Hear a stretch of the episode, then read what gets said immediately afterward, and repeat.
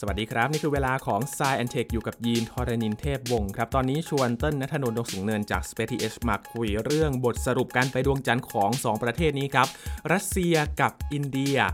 มีทั้งสำเร็จและไม่สำเร็จนะครับ เรามาประเมินหลังจากนี้นะครับว่าพอเสร็จโครงการของ 2 ประเทศนี้จะเป็นยังไงกันต่อสำหรับรัสเซียและอินเดียคุยกันใน s ซแอนเทคตอนนี้ครับ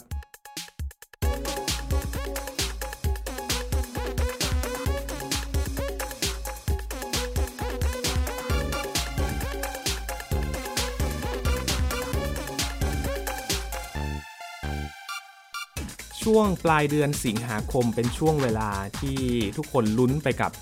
พื้นที่ขั้วใต้ของดวงจันทร์นะครับ มีโครงการที่จะไปแตะพื้นผิวขั้วใต้ตรงนี้ 2 โครงการด้วยกัน โครงการแรกเดินทางไปก่อน แต่กำหนดเนี่ยถึงที่หลังนะครับก็คือจันทรายาน 3 ของอินเดีย และอีกโครงการหนึ่งครับไปทีหลังแต่คาดว่าจะไปถึงก่อนก็คือลูน่า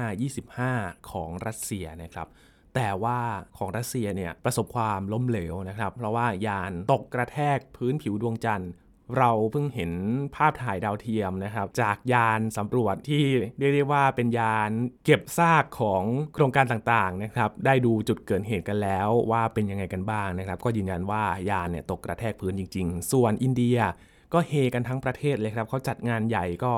สมกับความยิ่งใหญ่นะครับจันทรายาน3 ลงพื้นผิวขั้วใต้ของดวงจันทร์เป็นประเทศแรก แล้วก็เป็นประเทศที่ 4 ที่ไปถึงดวงจันทร์สำเร็จด้วยครับ วันนี้อยู่กับเติ้ลนัทนนท์ดงสูงเนินบรรณาธิการบริหารจาก Space TH มาประเมินของ 2 ประเทศนี้นะครับ สวัสดีครับเติ้ลครับ สวัสดีครับพี่อิน เติ้ลคาดการณ์ก่อนไหมว่าผลมันจะเป็นแบบนี้ถ้าเดาจากตอนที่แล้วเนาะที่เราเคยมาแอบคุยกันก่อนหน้านี้เนี่ยก็คือเต้นเผื่อใจเอาไว้แหละว่าไม่น่าจะสำเร็จในกรณีของอินเดียนะ นะครับเพราะว่ามันฟังดูเป็นเรื่องเหลือเชื่อเนาะที่อินเดียเนี่ยเขาจะเป็นประเทศแรกจริง ๆ ในยุคอาร์เทมิสที่ทุกคนพยายามจะไปลงจอดบนพื้นผิวของดวงจันทร์ แล้วเขาก็เป็นประเทศเดียวที่ณตอนนี้ยังทำสำเร็จอยู่ครับถ้าพูดกันจริง ๆ แล้วเนี่ยก็ถือว่าแซงหน้าสหรัฐอเมริกาไปแล้วด้วยซ้ำนะครับอืมส่วนรัสเซียล่ะ รัสเซียเนี่ยก็ต้องบอกเลยว่า ตอนนั้นเนี่ยเดาว่ายังไงก็ไม่น่าสำเร็จอืมเพราะว่ารัสเซียเองเนี่ยเขามีความไม่พร้อมในหลากหลายอย่าง ไม่ว่าจะเป็นเรื่องของการจัดการกับการเมืองภายในประเทศ เรื่องของงบประมาณ แล้วก็เรื่องของตัวเทคโนโลยีเองที่หลายตัวก็ยังเป็นเทคโนโลยีตั้งแต่ในยุค 70เนยนะฮะอืมก็เรียกได้ว่า ผลค่อนข้างเป็นไปตามคาดครึ่งๆละกัน อาจจะฟังดูทำไมมาตอนนี้ทำไมต้องเต้นใจร้ายจังว่า อินเดียไม่น่าจะได้ แต่ว่าก็พอได้แล้วนะก็ถือว่าเป็นช่วงเวลาที่พิเศษมากๆสำหรับคนที่ติดตามข่าวสารด้านวงการอวกาศครับ เอามาเจาะเรื่องลูน่า25 กันก่อนนะครับ คือครับกำหนดเดิมเนี่ย คือมันจะต้องไปถึงแบบปลอดภัยนะ ถ้ากรณีที่สมหวังก็คือ 21 สิงหาคม แต่ว่าสัญญาณมันมาตั้งแต่ช่วงเสาร์อาทิตย์ก่อนวันที่ 21 แล้วแหละว่ามันมีสัญญาณที่ไม่ค่อยดีเท่าไหร่เต้นไล่เรียงให้หน่อยครับว่าเกิดอะไรขึ้นกับลูน่า25 มันมีสัญญาณอะไรเกิดขึ้นก่อนต้องย้อนกลับไปตั้งแต่วันที่ 19 คือช่วง 19 20 21 เนี่ย จะเป็นช่วงที่มีเหตุการณ์สำคัญเกิดขึ้นหลายเหตุการณ์ โดยเฉพาะในวันที่ 19 สิงหาคมเนี่ยคือ2อสวันก่อนหน้าช่วงเวลาที่ควรจะลงจอดเนาะอืมปรากฏว่าตัวยานเนี่ยมันดันมีการเบิร์นก็คือการจุดจรวดเชื้อเพลิง เพื่อชะลอความเร็วเข้าสู่วงโคจรของดวงจันทร์เนี่ยครับผิดพลาดทำให้ตัวยานเนี่ยมันเคลื่อนที่ไปอยู่ในวงโคจรที่วิศวกรเนี่ยไม่ได้ออกแบบเอาไว้ตั้งแต่แรกนะครับอืมแน่นอนว่า พอมันเป็นแบบนี้เนี่ยมันต้องมีการปรับแก้ไขวงโคจรกันนะคครัรับบซึ่งก็เข้าใจว่าทางวิศวกรของ Roscosmos เนี่ยก็ใช้เวลาน่าจะประมาณ 1 วันเต็มๆเนี่ยในการพยายามจะแก้ไขสถานการณ์ครับแต่ว่าก็ไม่สามารถที่จะปรับแก้วงโคจรได้ทำให้ตัวยานเนี่ยดันเข้าไปอยู่ในวงโคจรที่ไม่ได้แพลนเอาไว้ยิ่งกว่าเดิมอีกอืมก็เลยทำให้น่าจะเหมือนกับเสียการติดต่อไปนะครับ เพราะว่าถ้าตัวยานอวกาศเนี่ย ไม่ได้อยู่ในทิศทางที่กำหนดเอาไว้เนี่ย อันเนี้ยยากแล้วที่การส่งสัญญาณการสื่อสารเนี่ยจะสามารถทำได้เป็นปกตินะครับครับก็เป็นช่วงเวลาตั้งแต่วันที่ 19 เป็นต้นมาที่ตัวยานเนี่ยเหมือนกับอยู่ในสภาวะกึ่งเป็นกึ่งตายอะว่างั้นเถอะนะครับอืมคือไม่รู้ว่า จะไปลงจอดได้จริงหรือเปล่านะครับ ซึ่งเอาจริงก็คงลงจอดไม่ได้อยู่แล้วล่ะนะครับด้วยสภาพคอมพิวเตอร์ที่ไม่พร้อมระบบคอมพิวเตอร์ที่ไม่พร้อม แล้วก็มาประกาศกันจริงๆเนี่ยว่า Roscosmos เนี่ยเสียยานลูน่า25 ไปเนี่ยก็คือวันที่ 20 ก็ถือว่าเป็นการปิดฉากภารกิจที่ยาวนานนับ 10 ปีเลยแหละเพราะว่าตัวยานลูน่า25 เนี่ย อย่างที่เราคุยกันไปก่อนหน้านี้เนาะครับสารต่อโครงการลูน่า โลน่า24เนี่ยไปลงจอดบนดวงจันทร์เนี่ยก็คือ 1976 40 กว่าปีนะเกือบ 50 ปี มาพยายามอีกครั้งหนึ่งก็ล้มเหลวเลยโอ้โหโหมันนานเหมือนกันนะ กว่าจะปั้นขึ้นมาแล้วกว่าจะได้เดินทางจริง ๆ ก็นานอยู่แล้วครับพอไปมันแป๊บเดียวเองนะ ใช่ครับ มีการตัดทอนอุปกรณ์หลายตัวด้วยนะ นี่เตือนความจำก่อนมีการตัดทอนอุปกรณ์หลายตัว ตอนแรกเนี่ยมันจะมีตัวยานที่เป็นยานโคจรไปด้วยครับอ่าแต่พอมีปัญหาเรื่องการเงินมีปัญหาเรื่องการส่งงานไม่ตรงอะไรบ้างเนี่ย ก็ทำให้ตัวยานที่เป็นยาน orbiter โคจรรอบดวงจันทร์เนี่ยมันหายไปครับก็คือตัดทิ้งไปเลย เหลือแค่ตัวยานอวกาศที่เป็นตัว lander นะครับ ทีนี้พอตัว lander เนี่ยมันลงจอดไม่สำเร็จเนี่ยมันก็เลยทำให้ภารกิจทั้งภารกิจเนี่ยมันล้มเหลวคือถ้าเกิดว่ารัสเซียเนี่ยแอบเผื่อใจอีกนิดนึงว่าเออมันไม่น่าจะประสบความสำเร็จเนาะอะเผื่ออย่างน้อยมียานที่เป็นยานโคจรหรือว่า ยานอะไรก็แล้วแต่เนี่ยที่มันสามารถทำงานได้ในขณะที่มันกำลังเดินทางไปยังพื้นผิวของดวงจันทร์นะครับ เพราะว่าก่อนหน้านั้นเนี่ยเมื่อแค่ประมาณไม่กี่ชั่วโมง ก่อนที่จะมีการประกาศว่าตัวยานเนี่ยเสียการควบคุมเนี่ยนะฮะตัวยานลูน่า25เนี่ยเพิ่งจะส่งรูปถ่ายชุดแรกมีประมาณ 2-3 ภาพนะครับอืมเท่านั้นเองและนี่คือชุดแรกและชุดเดียว ชุดแรกและชุดเดียว ของโครงการลูน่า25 นะฮะ หลังจากนั้นก็ไม่ได้มีข้อมูลวิทยาศาสตร์อะไรถูกเผยแพร่ออกมาจากทาง Roscosmos อีกเลย นับว่าเป็นการเอาเงินจำนวนมหาศาลนะครับ หลายพันล้านรูเบิลเนี่ยไปทิ้งอยู่บนดวงจันทร์อืมอุปกรณ์ที่มันถอดไปเนี่ยมันก็คืออุปกรณ์ของรัสเซียนี่ไม่นับของ ESA ที่ถอดไปด้วยใช่ไหมฮะใช่ครับ ก็คือของตัวเองเนี่ยก็ถอดออกไปด้วยนะครับ นี่ต้นดูตัวเลขชัดๆ ก็คือ ไม่ใช่แค่หลักพันล้านนะ หลักหมื่นล้านนะฮะ หนึ่งหมื่นสองพันล้านรูเบิลโอ้ก็คือแพงแพงมากนะฮะก็ประมาณ 130 ล้านเหรียญสหรัฐอื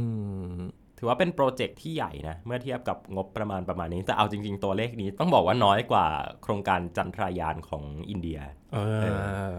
เดี๋ยวมาดูจันทรายานว่ากี่รูปีครับ ถ้าสรุปผลความล้มเหลวของรัสเซียเป็นข้อๆเลย มีอะไรบ้างครับเติ้ลหนึ่งก็คือรัสเซียเนี่ย ไม่สามารถที่จะสารต่อโครงการลูน่า25 ที่เป็นเหมือนกับร่างต่อของโครงการลูน่าก่อนหน้านี้ ในยุคของสหภาพโซเวียตได้ มันหมายความว่ารูปแบบของการดำเนินงานรูปแบบของโครงการเนี่ยอาจจะต้องมีการปรับเปลี่ยน อาจจะไม่สามารถใช้วิธีเดิมๆได้อีกต่อไปแล้ว อันนี้คือข้อที่หนึ่งข้อที่สองก็คือ รัสเซียต้องอธิบายให้จีนเข้าใจให้ได้ว่าอะไรคือสาเหตุอ่า แล้วรัสเซียเองเนี่ยจะยังไหวอยู่หรือเปล่ากับภารกิจร่วมกับจีน ในครับโครงการ ILRS หรือว่า International Lunar Research Station นะครับ และ 3 เลยก็คือรัสเซียเองเนี่ย นอกจากจะต้องอธิบายจีนแล้วเนี่ย ยังต้องอธิบายคนทั้งโลกอีกอืมว่าโครงการอวกาศของตัวเองที่เป็นโครงการโรบอติกส่งยานอวกาศไร้คนขับเนี่ย ตั้งแต่ยุค 2000 เป็นต้นมา ซึ่งเอาจริง ๆ ก็คือยุคที่รัสเซียเริ่มกลับมามีบทบาทนะฮะ เริ่มมาทำสถานีอวกาศนานาชาติ เริ่มมาทำโครงการอะไรต่างๆ รัสเซียแทบจะไม่มีโครงการใดที่เป็นโครงการใหญ่แล้วประสบความสำเร็จเลย ในปี 2011 ที่ผ่านมาโครงการ p h o b o s Grant ที่พยายามจะไปลงจอดบนดวงจันทร์ p h o b o s ของดาวอังคารนะครับ ก็ล้มเหลวเช่นเดียวกัน หลาย ๆ โครงการนะครับต้องพึ่งพาความช่วยเหลือจากทั้ง NASA และ ESA เอง อย่างเช่นโครงการ ExoMars แต่ว่าพอมีสงครามรัสเซียยูเครนนะครับพันธมิตรก็หดหายไปเหลือแต่ตัวรัสเซียเพียงคนเดียว ดังนั้นถ้ารัสเซียยังไม่สามารถที่จะดำเนินโครงการอวกาศที่เป็นโครงการหุ่นยนต์ด้วยตัวเองอีกได้เนี่ยน่าจะหลายประเทศนะที่มองว่า เขาคงไม่ได้อยากจะร่วมมือกับทางรัสเซียอีกแล้วนะฮะแม้ว่าตัวรัสเซียเองเนี่ยคงปฏิเสธไม่ได้หรอกว่า เรื่องของการสำรวจอวกาศโดยมนุษย์เนี่ยเขาค่อนข้างไม่เป็นรองใครอืมสามารถมียานโซยูสที่ไปเทียบท่ากับสถานีอวกาศนานาชาติได้ในระยะเวลาที่สั้นมากๆนะฮะสามถึงสี่ชั่วโมงเท่านั้นเองครับล่าสุดยานดราก้อนของเราเนี่ยยังต้องเดินทางไป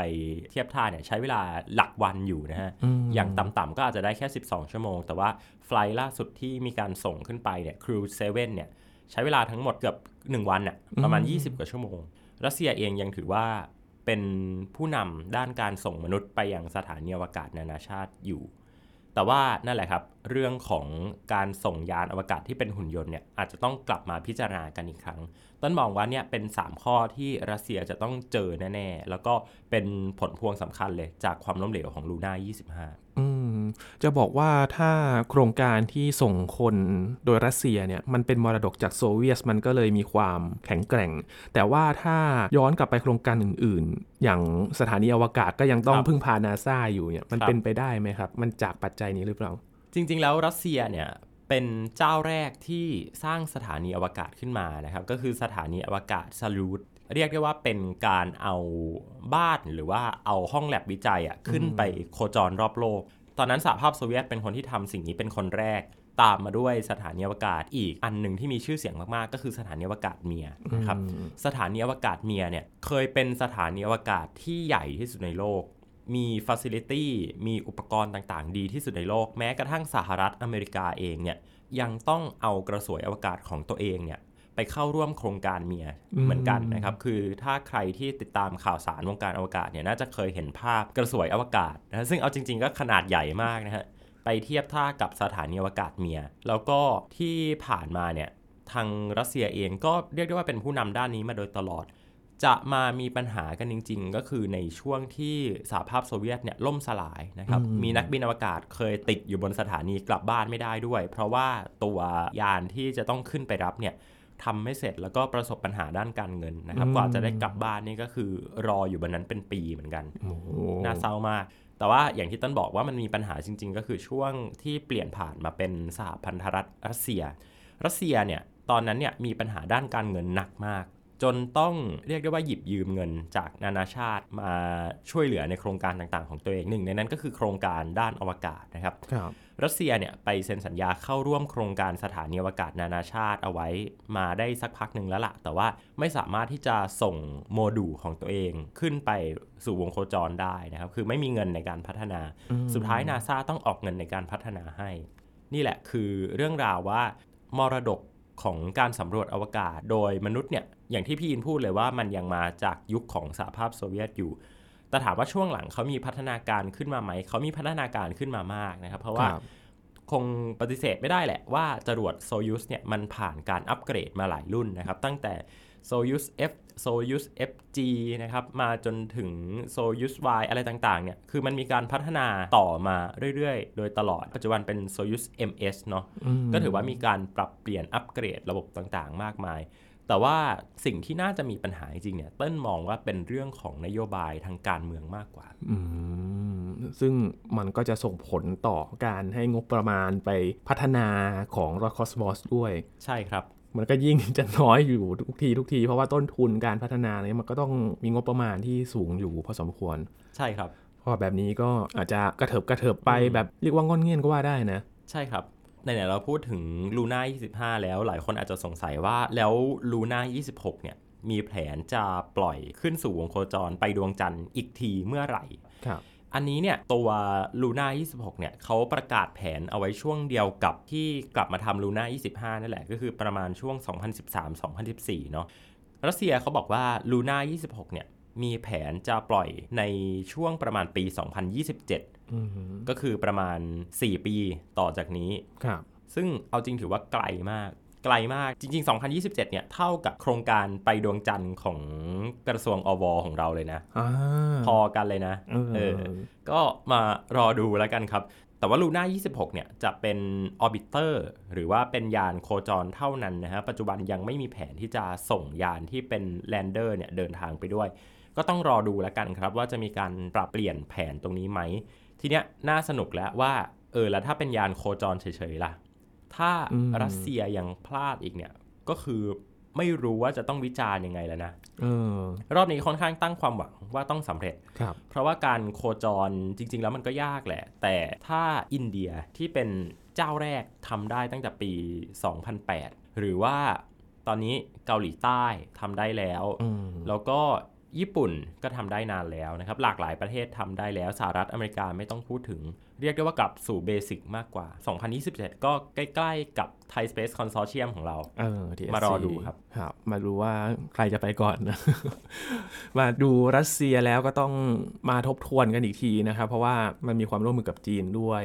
ถ้ามันมีความผิดพลาดอีกเนี่ย จีนไม่รู้เขาจะเดินหน้ายังไงเหมือนกันเนาะครับจะปล่อยมือรัสเซียหรือเปล่านะครับ แต่ว่าอีกฝั่งหนึ่งอินเดียครับ ถัดมาจากนั้น 3 วัน เอาจริง ๆ พี่ก็ลุ้นเหมือนกันนะ เพราะว่างานเขาใหญ่มาก งานใหญ่มาก ไม่ใช่แค่เฉพาะ ISRO คนอินเดียทั้งโรงเรียนต่างๆเนี่ยโหคือครับฉลองยิ่งใหญ่ก่อนที่จะไปถึงดวงจันทร์กันอีกนะครับ แต่พอใช่ไปถึงดวงจันทร์จริง ๆ ก็สมกับการรอคอยของเขานะครับครับ ย้อนไล่เรียงไทำลายกันนะครับ 14 กรกฎาคม 2023 คือวันที่ตัวจรวดเนี่ยนะฮะนำพายานจันทรายาน3เนี่ยขึ้นจากแผ่นดินของอินเดียครับเดินทางสู่ดวงจันทร์ แล้วก็วันที่เราพูดถึงกันเนี่ยว่ามีการลงจอดที่ประสบความสำเร็จไปเนี่ยก็คือวันที่ 23 สิงหาคมนะครับปี 2023 เป็นระยะเวลาการเดินทางประมาณ 40 วัน เดือนอีก นิดๆ ซึ่งหลายคนก็ชอบเอาไปเปรียบเทียบกับรัสเซียด้วยเนาะอืมว่าอ่ารัสเซียเขาไปแค่ประมาณ1มันสัปไปดาห์เร็สวองสัปดาจัห์งเอง ก็คือวงโคจรเนี่ยออกแบบมาให้แตกต่างกัน เพื่อประหยัดเชื้อเพลิงให้ได้มากที่สุด เวลาประมาณ1ทุ่ม34 นาทีครับยานลงจอดวิกรม ลงจอดสำเร็จ เป็นช่วงเวลาหัวค่ำของไทยอืมแต่ว่าที่อินเดียเนี่ยก็จะเป็นช่วงเย็นๆนะครับ ช่วงเวลาประมาณหกโมง6กโมว่างๆ6โมงกว่าๆนะครับ ซึ่งเวลาเขาตลกดีเวลาเขาจะมีบวกมาอีก 30 นาทีด้วยนะเออถ้าใครดูนาฬิกาอินเดียอาจจะงงๆนะฮะ Indian Standard Time เนี่ยเขาไม่ได้หันศูนย์เหมือนกับเวลาอื่นๆ เวลาดูนาฬิกาอาจจะตกใจนิดนึงว่าเอ้ยนาฬิกาเราเป็นตั้งครึ่งไม่ตรงหนะรือเปล่า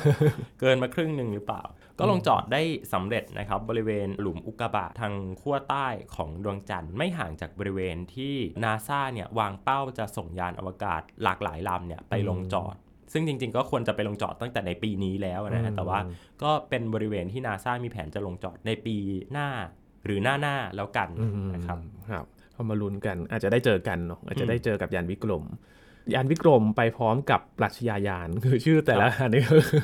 เป็นโรเวอร์ใช่ไหมครับ ใช่ครับ เหมือนตอนนี้พักไปแล้วหรือเปล่าเพราะว่าหน้าที่มันสิ้นสุดลงแล้ว ใช่ครับจริง ๆ แล้วเนี่ยเขาออกแบบให้ตัวโรเวอร์เนี่ยทำงานเพียงแค่ในหลักชั่วโมงเท่านั้นเองนะครับอืมแต่ว่า บอกว่าทำงานในหลักชั่วโมงเนี่ยมันทำงานอยู่ตลอดเวลาเลยนะนะครับณอ่าปัจจุบันเนี่ยก็คือเดินทางห่างออกไปจากตัวจุดลงจอดเนี่ยหลายเมตรอยู่นะครับเกือบร้อยเมตรอยู่นะถือว่าเก่งมากๆนะครับแม้ว่าจะเคลื่อนที่ด้วยความเร็วนิดเดียวเท่านั้นเองนะครับอืมช้าประมาณหอยทากมีคนเปรียบเทียบ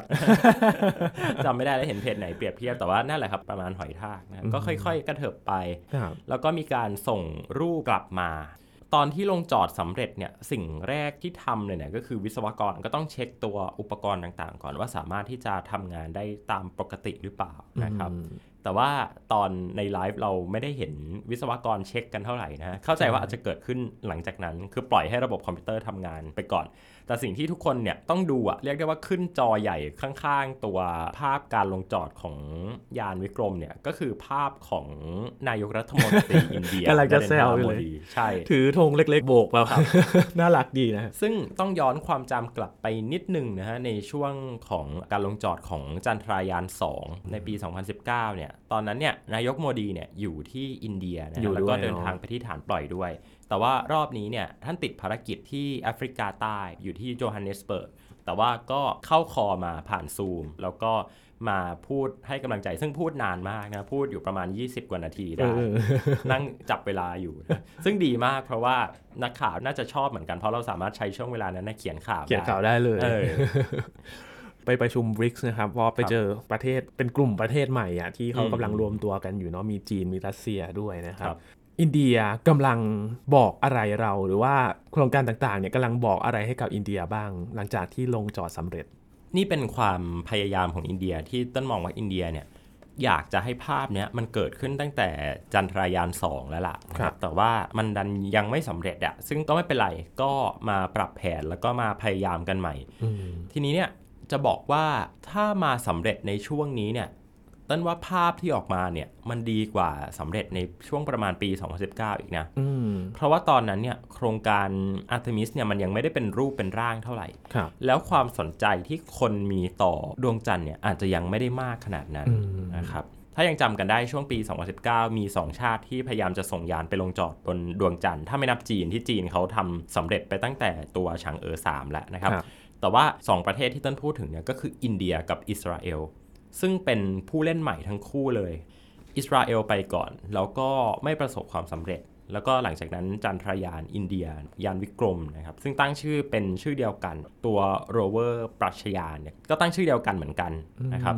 ก็ไปลงจอดก่อนหน้านั้นนะในปี 2019 แต่ว่าก็ไม่ประสบความสำเร็จ มันมาสำเร็จในช่วงนี้เนี่ย อย่างที่บอกมันเป็นช่วงที่ทุกคนกำลังตื่นเต้นอะ่ะ มีญี่ปุ่นไป มีรัสเซียไป สหรัฐอเมริกาก็กำลังจะไป SpaceX ก็กำลังพัฒนาตัวยาน Starship มันเป็นช่วงที่ซีนดีมากๆนะถ้าเป็นละครก็คือเปิดตัวได้ในช่วงที่ทุกคนกำลังอยู่ในช่วงแห่งความยากลำบากอะแล้วอินเดียก็มาประกาศชัยชนะประกาศความสำเร็จบอกว่าฉันทำสำเร็จแล้วเออเหมือนย้ำว่าเฮ้ยขั้วใต้ก็ลงได้นะ เพราะว่ามันเป็นจุดที่ยังไม่เคยมีใครลงได้สำเร็จมาก่อนด้วยนะแล้วอินเดียก็คือเบอร์แรกที่ลงไปถึงใช่ครับคืออินเดียเนี่ยต้องบอกว่าอเมริกาต้องให้เครดิตเยอะมาก ๆ เลยนะ เพราะว่าเราเหมือนเคยคุยกันไปก่อนหน้านี้ว่า จุดเริ่มต้นของอาร์เทมิสเนี่ยจริง ๆ ถ้าย้อนกลับไปเนี่ยก็คือการที่ยานจันทรายานหนึ่งที่เป็นยานโคจรรอบดวงจันทร์ที่อินเดียส่งไปตั้งแต่ปี 2008 แล้วเนี่ยเขาสามารถไปค้นพบการมีตัวตนอยู่จริง ๆ ของ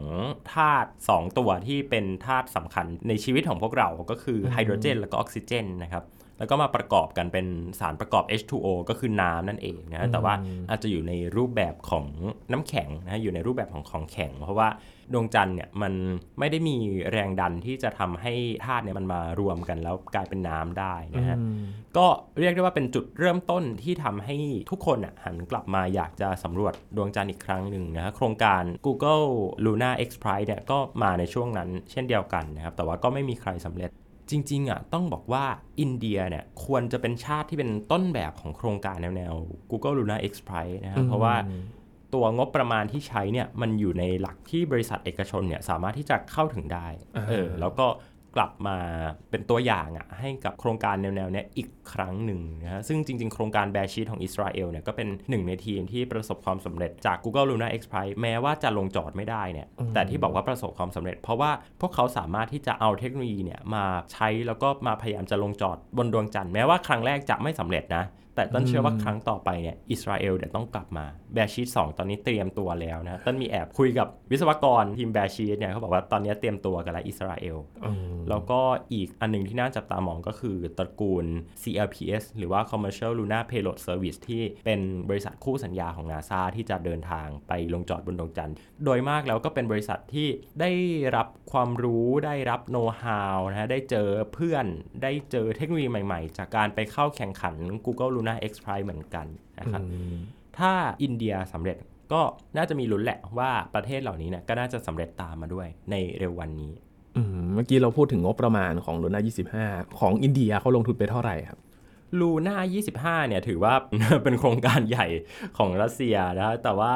จันทรายาน 3 เนี่ย ถ้าเปรียบเทียบกันเนี่ยจันทรายาน 3 เนี่ยจะใช้งบประมาณเขาอยู่ที่ประมาณ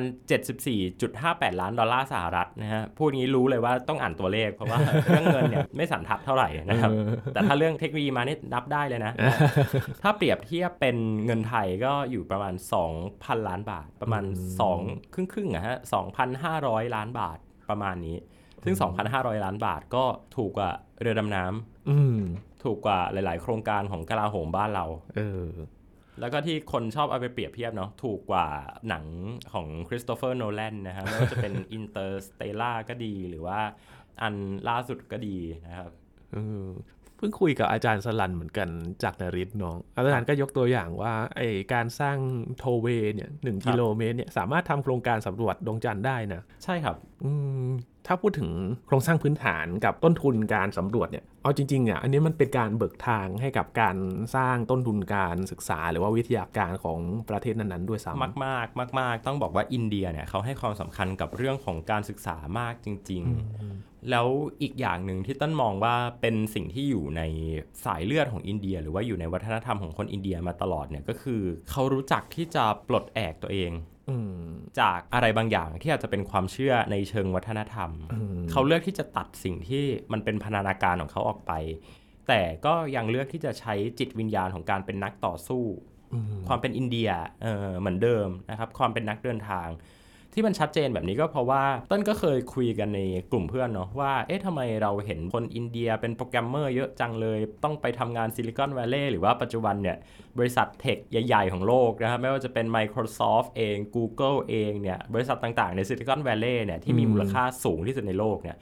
ก็มี CEO เป็นคนอินเดียนะครับอ่าคือเติ้ลมองว่าอินเดียเนี่ยเขาใช้การศึกษาในการปลดปล่อยตัวเองจริง จากประเทศที่มันหนึ่งคือเป็นประเทศที่มีเรื่องของการแบ่งชนชั้นวรรณะสองก็คือการที่เขาเคยเป็นเมืองขึ้นของอังกฤษ แล้วอังกฤษไม่ได้มองอินเดียว่าเป็นพื้นที่ที่อังกฤษอยากจะพัฒนา อินเดียเหมือนถูกมองเป็นแค่แหล่งขายสินค้า เป็นแค่ตลาดขนาดใหญ่ให้กับอืมอังกฤษ เท่านั้นเองว่าจะอยากได้เครื่องเทศ อยากได้สินค้าต่างๆนะครับแต่ว่าไม่ได้มีความอยากจะพัฒนาวิทยาศาสตร์และเทคโนโลยี ดังนั้นการปลดแอกของคนอินเดียเนี่ยส่วนหนึ่งก็คือการได้รับการศึกษาการให้การศึกษาการก่อตั้งมหาวิทยาลัย การที่เราสร้างแรงบันดาลใจ แล้วก็การทำงานที่มันไม่ได้ถูกจำกัดอยู่ที่ชนชั้นวรรณะอีกต่อไป คือพอมันเป็นโปรแกรมเมอร์อะพี่ยีนใครๆก็เป็นได้ เพียงแค่คุณรู้คณิตศาสตร์ เพียงแค่คุณสามารถที่จะศึกษาได้ คุณเรียนที่บ้านก็ได้ คุณมีอินเทอร์เน็ต ดังนั้นเรื่องของชนชั้นวรรณะมันไม่สำคัญอีกต่อไปแล้วอะสิ่งที่สำคัญที่สุดคือความคิดของคุณ แล้วพอสิ่งเนี้ยมาบวกกับที่ต้นบอกว่ามันมีความเป็นนักเดินทางอยู่ในสายเลือดของคนอินเดียเนี่ยก็เลยน่าจะเป็นเหตุผลว่าทำไมเนี่ยอินเดียถึงได้มีเป้าหมายที่ชัดเจนเด่นชัดเรื่องของวิทยาศาสตร์มาก ๆ แล้วสิ่งนี้เนี่ยก็สะท้อนมาในสุนทรพจน์ของนายกรัฐมนตรีโมดีด้วยในการลงจอดของโครงการจันทรายาน 3 ที่ผ่านมา อืมแล้วก็ไม่แปลกใจเลยนะว่า ที่สถาบันการศึกษาโรงเรียนนักศึกษามหาวิทยาลัยเนี่ยเขาลุ้นแล้วก็เชียร์โครงการนี้มาก ๆ เลย แล้วก็อินเดียเนี่ยขึ้นชื่อว่าเก่งเรื่องการคำนวณมากๆ มีซิลิคอนวัลเลย์แห่งที่ 2 ในโลกนะครับ ก็คืออยู่ที่ในอินเดียด้วยนะครับนี่ก็ไม่แปลกใจว่าทำไมอินเดียถึงพยายามจะดันตัวเองในด้านนี้ครับและหลังจากที่จันทรายานสำเร็จไม่นานเนี่ยสุดสัปดาห์ที่ผ่านมาล่ะอืมก่อนที่เราจะมาคุยเทปเนี่ยเนี่ยอาทิตยาอืม หลายๆคนอาจจะงงว่าเอออาทิตยาคืออะไรชื่อคนหรือเปล่า อันนี้อ่าฮะคือโครงการไปสำรวจดวงอาทิตย์ของอินเดียนะครับครับไปต่อๆกันเลยก็ยิ่งย้ำว่าอินเดียเนี่ยพยายามจะอยู่แถวหน้าของด้านอวกาศละซึ่งเรื่องนี้เนี่ยน่าสนใจมากๆ เพราะว่าตัวชื่อภารกิจของเขาเนี่ยก็คืออาทิตยา L1 นะฮะอาทิตยาเนี่ยก็คงเดาไม่ยากเนาะเนื่องจากภาษาไทยเรา ก็อย่างที่เรียนกันนะฮะมีรากฐานมาจากบาลีและก็สันสกฤตเนาะนะครัฮะบอาทิตยานี่ก็เป็นสันสกฤตนะฮะที่หมายความว่าดวงอาทิตย์หรือว่าเทพพระอาทิตย์นั่นแหละครับ แต่ว่า L1 เนี่ยอ่าอันเนี้ยหลายคนมาและใครที่รู้เรื่องอวกาศเยอะๆเนี่ยก็เอ๊ะ L1 นี่มันเหมือนเป็นจุดลากรานจ์หรือเปล่า ถูกต้องครับ L1 เนี่ยคือจุดลากรานจ์จุดลากรานจ์เนี่ยเป็นจุดที่แรงโน้มถ่วงระหว่างวัตถุ 3 วัตถุนะก็คืออมโลกดวงอาทิตย์แล้วก็ดวงจันทร์ มันมา balance กันพอดีนะอืมจุดหนึ่งในห้วงอวกาศ แล้วมันก็สร้างเหมือนกับเป็นบริเวณที่มีแรงโน้มถ่วงที่สามารถที่จะดักจับวัตถุอะไรบางอย่าง ให้ไปโคจรรอบตรงนั้นได้นะครับอืมจะมีอยู่ 4 จุดรอบโลกของเรา L1 เนี่ยเป็นจุดที่อยู่ตรงกลางระหว่างโลกและดวงอาทิตย์ โดยที่ฝั่งอีกฝั่งหนึ่งเนี่ยก็จะเป็นดวงจันทร์ หมายความว่าจุด L1 เนี่ยจะเป็นจุดที่แน่นอนว่าโดนแสงอาทิตย์อยู่ตลอดเวลา จุด L1 เนี่ยอยู่ห่างออกไป พอบอกว่าไปสำรวจดวงอาทิตย์หลายคนอาจจะเข้าใจว่าไปแบบบินโฉบดวงอาทิตย์เหมือนกับโครงการอย่าง Parker Solar Probe ของ NASA นะแต่ว่าจุด L1 เนี่ยมันจะอยู่ห่างออกไปจากโลกประมาณ 1.5 ล้านกิโลเมตร ตัวเลขนี้ค่อนข้างสำคัญ เพราะว่าตัวเจมส์เว็บเนี่ยฮะกล้องเจมส์เว็บเนี่ยก็อยู่ห่างจากโลก 1.5 ล้านกิโลเมตรเหมือนกัน เพราะว่าเจมส์เว็บเนี่ยอยู่ในจุดที่ชื่อว่า L2 อ่า คือจะอยู่ตรงข้ามกับ L1 อ่า L2 เนี่ยจะอยู่ถัดจากดวงจันทร์ไปในทางที่อยู่หลังดวงอาทิตย์ครับแต่ว่า L1 เนี่ยก็จะอยู่ฝั่งตรงข้ามกันอืม L1 เนี้ยเป็นจุดที่ยานอวกาศที่เป็นยานสำรวจดวงอาทิตย์หลายลำเนี่ยจะต้องไปอยู่ตรงนั้น เพราะว่ามันเป็นจุดที่เราจะสามารถสังเกตการดวงอาทิตย์ได้ตลอดเวลาอันนี้คือหนึ่งสองก็คือมันเป็นจุดที่ ไม่ค่อยมีปัจจัยอื่นๆ จากโลกไปรบกวน อันนี้เหตุผลจะคล้ายๆเจมส์เว็บอยู่เหมือนกันนะคือไม่ต้องการให้มีวัตถุใดๆไปรบกวน 3 ก็คือมันใช้เชื้อเพลิงน้อยมากในการที่จะเมนเทนหรือว่าในการที่จะรักษาระดับวงโคจรของมันให้อยู่ตรงนั้น เพราะว่ามันมีเรื่องของกลศาสตร์ลากรานจ์เนี่ยเข้ามาเกี่ยวข้องด้วยนะครับอาทิตย์ RL1 เนี่ยมันก็เลยเป็นยานอวกาศที่เราอาจจะบอกว่าเออมันคือการสำรวจดวงอาทิตย์ ซึ่งสำรวจดวงอาทิตย์ไม่ยาก เราอยู่บนโลกเนี่ยเราก็สำรวจดวงอาทิตย์ได้นะครับเราก็มองเห็นกันอยู่ทุกวัน ดวงอาทิตย์น่าจะเป็นดาวที่สำรวจง่ายที่สุดแล้ว เพราะเราเห็นกันอยู่ทุกวันนะครับมองขึ้นไปก็เห็นแล้วพวกกล้องต่างๆ เนี่ยจับใส่ฟิลเตอร์นะครับฟิลเตอร์ต่างๆ ก็จะมีชื่อเนาะ filter hydrogen alpha อะไรนะ ถ้าใครที่เคยถ่ายภาพดวงอาทิตย์น่าจะเคยได้ยินพวกอุปกรณ์เหล่านี้เนี่ยแต่ว่าสิ่งที่ต้นมองว่ามันเจ๋งมากๆของอินเดียเนี่ยก็คืออินเดียสามารถที่จะแก้สิ่งที่เรียกว่า three body problem ได้สำเร็จ คืออะไรฮะ three body problem ก็คือกลศาสตร์ลากรานที่นั่นแหละครับ มันคือการที่เขาสามารถใช้ประโยชน์จากกลศาสตร์ที่มันเรียกได้ว่าซับซ้อนมากกว่ากลศาสตร์นิวตันอืมคือมันไม่ใช่แค่การส่งยานไปโคจรรอบดวงจันทร์ลงจอดที่มันจริง ๆ แล้วมันมีเบสมีพื้นฐานมาจากฟิสิกส์ ของนิวตันเนี่ยนะแต่ว่ากลศาสตร์ราการเนี่ยถามว่าไปดวงจันทร์ใช้ไหมก็มีใช้นะครับ แต่ว่าการที่จะส่งยานไปโคจรรอบจุด L1 หรือว่าจุดราการได้เนี่ยมันต้องมีการออกแบบวงโคจรที่ชาญฉลาดมากๆ ซึ่งในตอนนี้เนี่ยตัวยานก็อยู่ในระหว่างการเดินทางก็ต้องรอดูแหละว่าการเข้าสู่วงโคจรจะสำเร็จได้ไหม แต่ต้นดาวว่ายังไงก็คงสำเร็จแหละ เพราะว่าเขาก็ต้องคำนวณมาแล้วมีการทำซิมูเลชันอะไรต่างๆ มาเรียบร้อยอย่างดีนะครับ นี่แหละน่าจะเป็นสาเหตุที่ทำไมเราถึงได้ควรตื่นเต้นกับภารกิจอาทิตยา L1 ของอินเดียเดี๋ยวตอนต่อๆไปเนี่ยน่าจะมาได้ขยายกันอีกเนาะว่าทำไมต้องไปสำรวจดวงอาทิตย์เพราะว่าไม่ใช่มีโครงการอาทิตยาอย่างเดียวมีหลายโครงการไปอยู่ตรงนั้นแล้วครับน่าสนใจว่าดวงอาทิตย์สำคัญยังไงนะครับ ไปดูดาวฤกษ์ในระบบสุริยะเนี่ย มันมีความสำคัญยังไงต่อการกำเนิดของจักรวาลด้วยนะครับ ต้องมาดูกัน วันนี้เราได้บทสรุปของ 2 โครงการนี้นะครับ อินเดียเนี่ยน่าจะเป็นใบเบิกทางให้กับอาร์เทมิสด้วยนะ แน่นอนเออเพราะว่าหลายๆ คนลุ้นว่าเอ๊ะขั้วใต้เนี่ยมันยากเหลือเกินจะมีใครลงจอดได้ไหมอินเดียทำได้แล้วนะครับและอินเดียก็ร่วมกับสนธิสัญญาข้อตกลงอาร์เทมิสด้วยนะครับก็น่าจะเป็นความร่วมมือที่เดินหน้าต่อในการสำรวจดวงจันทร์โครงการใหญ่ต่อจากนี้ด้วยครับวันนี้ขอบคุณเติ้ลมากๆเลยครับขอบคุณครับนี่คือ Science Tech นะครับคุณผู้ฟังติดตามรายการของเรากันได้ที่ www.thaipbspodcast.com ครับรวมถึงพอดแคสต์ช่องทางต่างๆ ที่คุณกำลังรับฟังเราอยู่ครับอัปเดตเรื่องวิทยาศาสตร์เทคโนโลยี และนวัตกรรมกับเราได้ที่นี่ทุกที่ทุกเวลากับไทย PBS Podcast นะครับ ช่วงนี้ยีนทอรานินเทพวงศ์พร้อมกับเติ้ลณัฐนนท์ดวงสูงเนินจาก Space TH ลาไปก่อนครับ สวัสดีครับ